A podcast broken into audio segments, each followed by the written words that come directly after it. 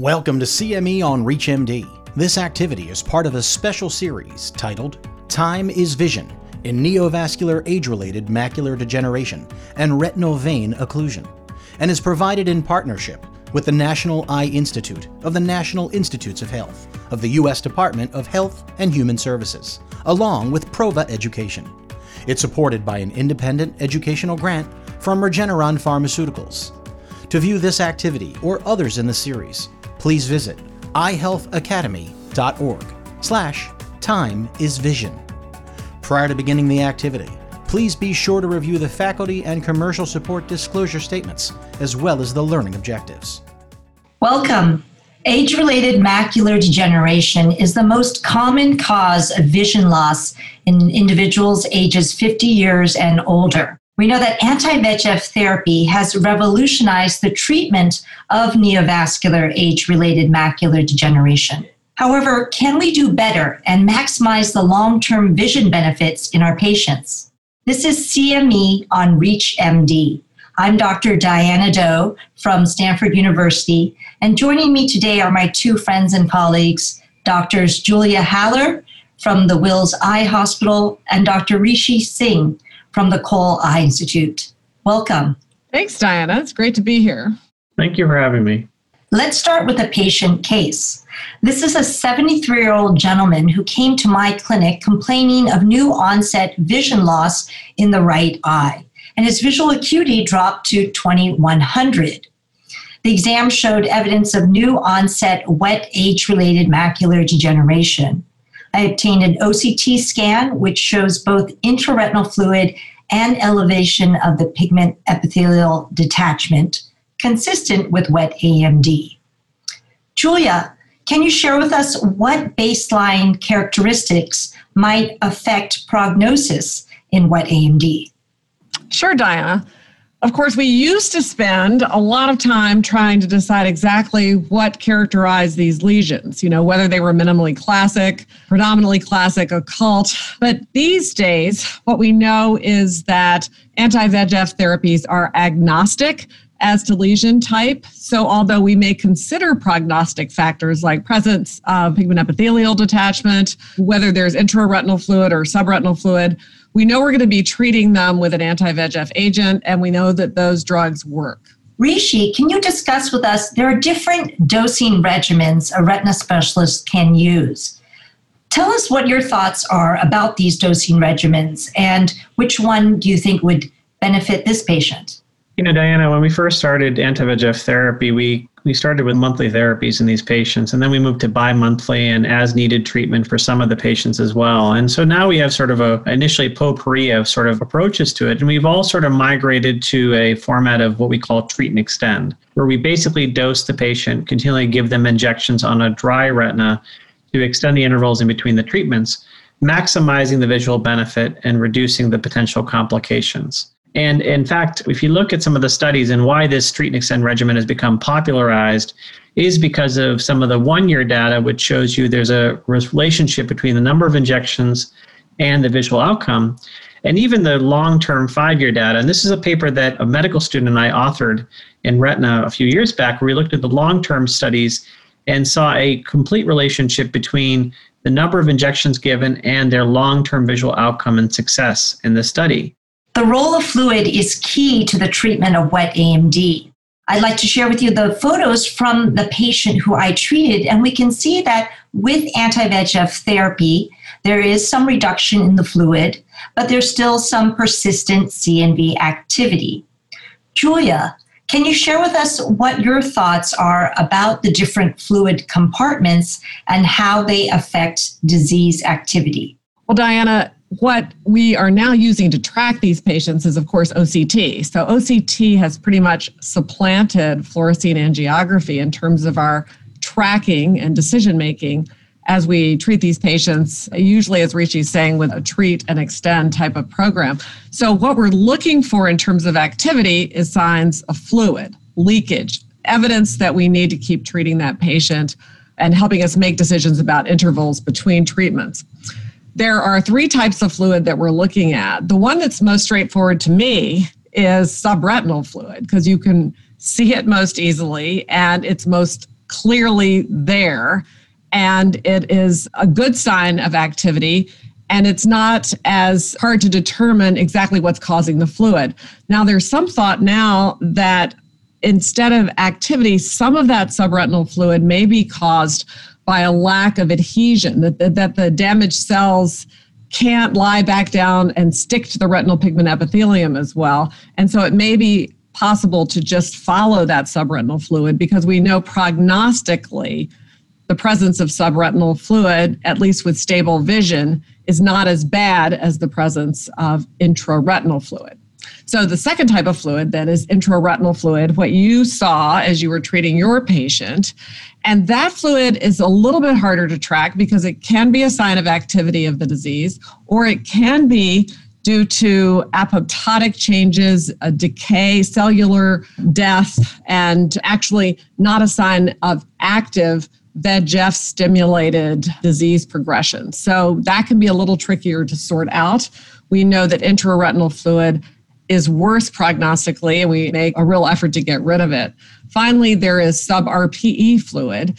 And that can be more difficult to track, particularly on OCTs, because it's harder for the OCT to penetrate deeper into the layers in the back of the eye. But in general, we don't know as much about tracking sub-RPE fluid as we'd like to, but we'd like to dry everything out if we possibly can.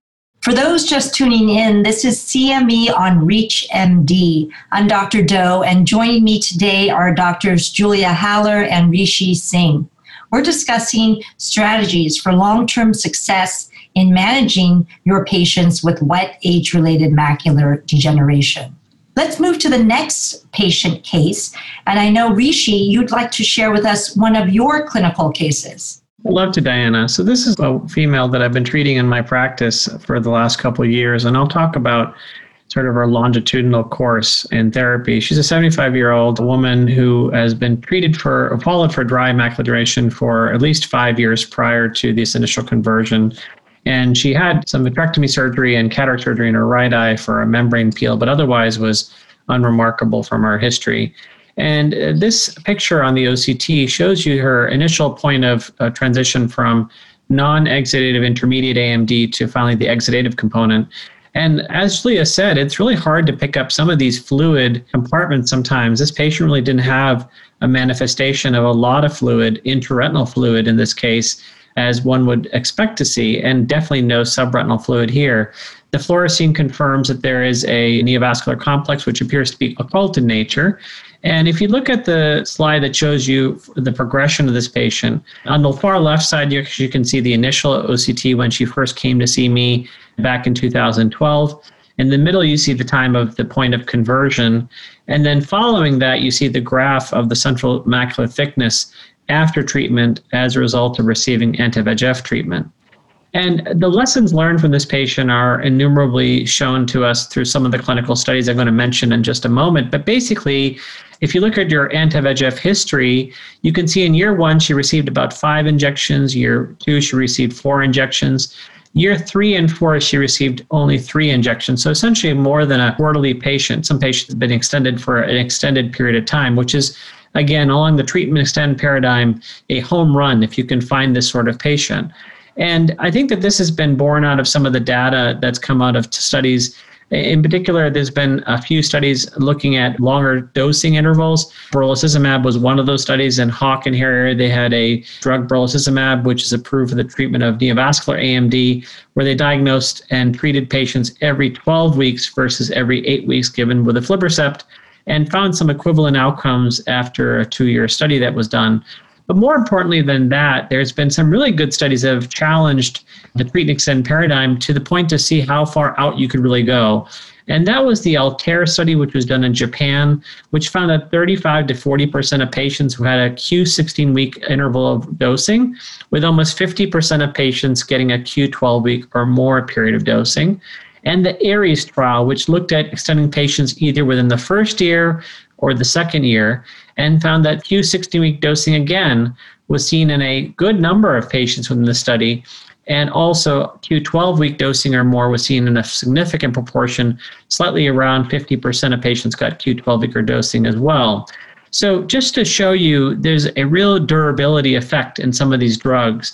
And what we've seen in some of those trials, at least right now, according to what we know from the literature, between aflibercept and brolucizumab, we're seeing the longest durability of effect of these anti-VEGF agents in clinical practice. Thank you for sharing that case. Julia, what are your thoughts about achieving dryness and disease control in wet AMD, and which treatment strategy do you employ? I employ a treat and extend treatment strategy, Diana, uh, much as, as Rishi's outlined so nicely. And I just have to say, his case is really a credit to his assiduous follow up. My policy is to keep at it with monthly doses until I feel like I've got it dry and that we see a stabilization of visual acuity, hopefully at a vastly improved level, and then to back off with a treat and extend program. And if I have trouble doing that, I will switch to other drugs if I think I'm not getting the results with drying and stabilization and stretching out of treatments, particularly looking at aflibercept and brolucizumab for those extensions. Those were all excellent points. I think we have to remind our patients that, you know, a lot of them do have apprehension about coming in for intravitreal injections, but we need to be proactive about alleviating their fears. In fact, our colleague Dr. Neil Bressler is creating a video for patients to help explain the, what to expect in their clinical journey. This video can be found at eyehealthacademy.org slash time is vision. In our last few minutes today, I'd like to ask both Rishi and Julia to share with us their take home messages. I'd say my message is upfront planning and preparation of patients when they come in with dry macular degeneration. Really get them on target so they know that if they convert to wet, we want to diagnose it quickly and treat it immediately. Our prognosis is much, much better with early therapy. Rishi?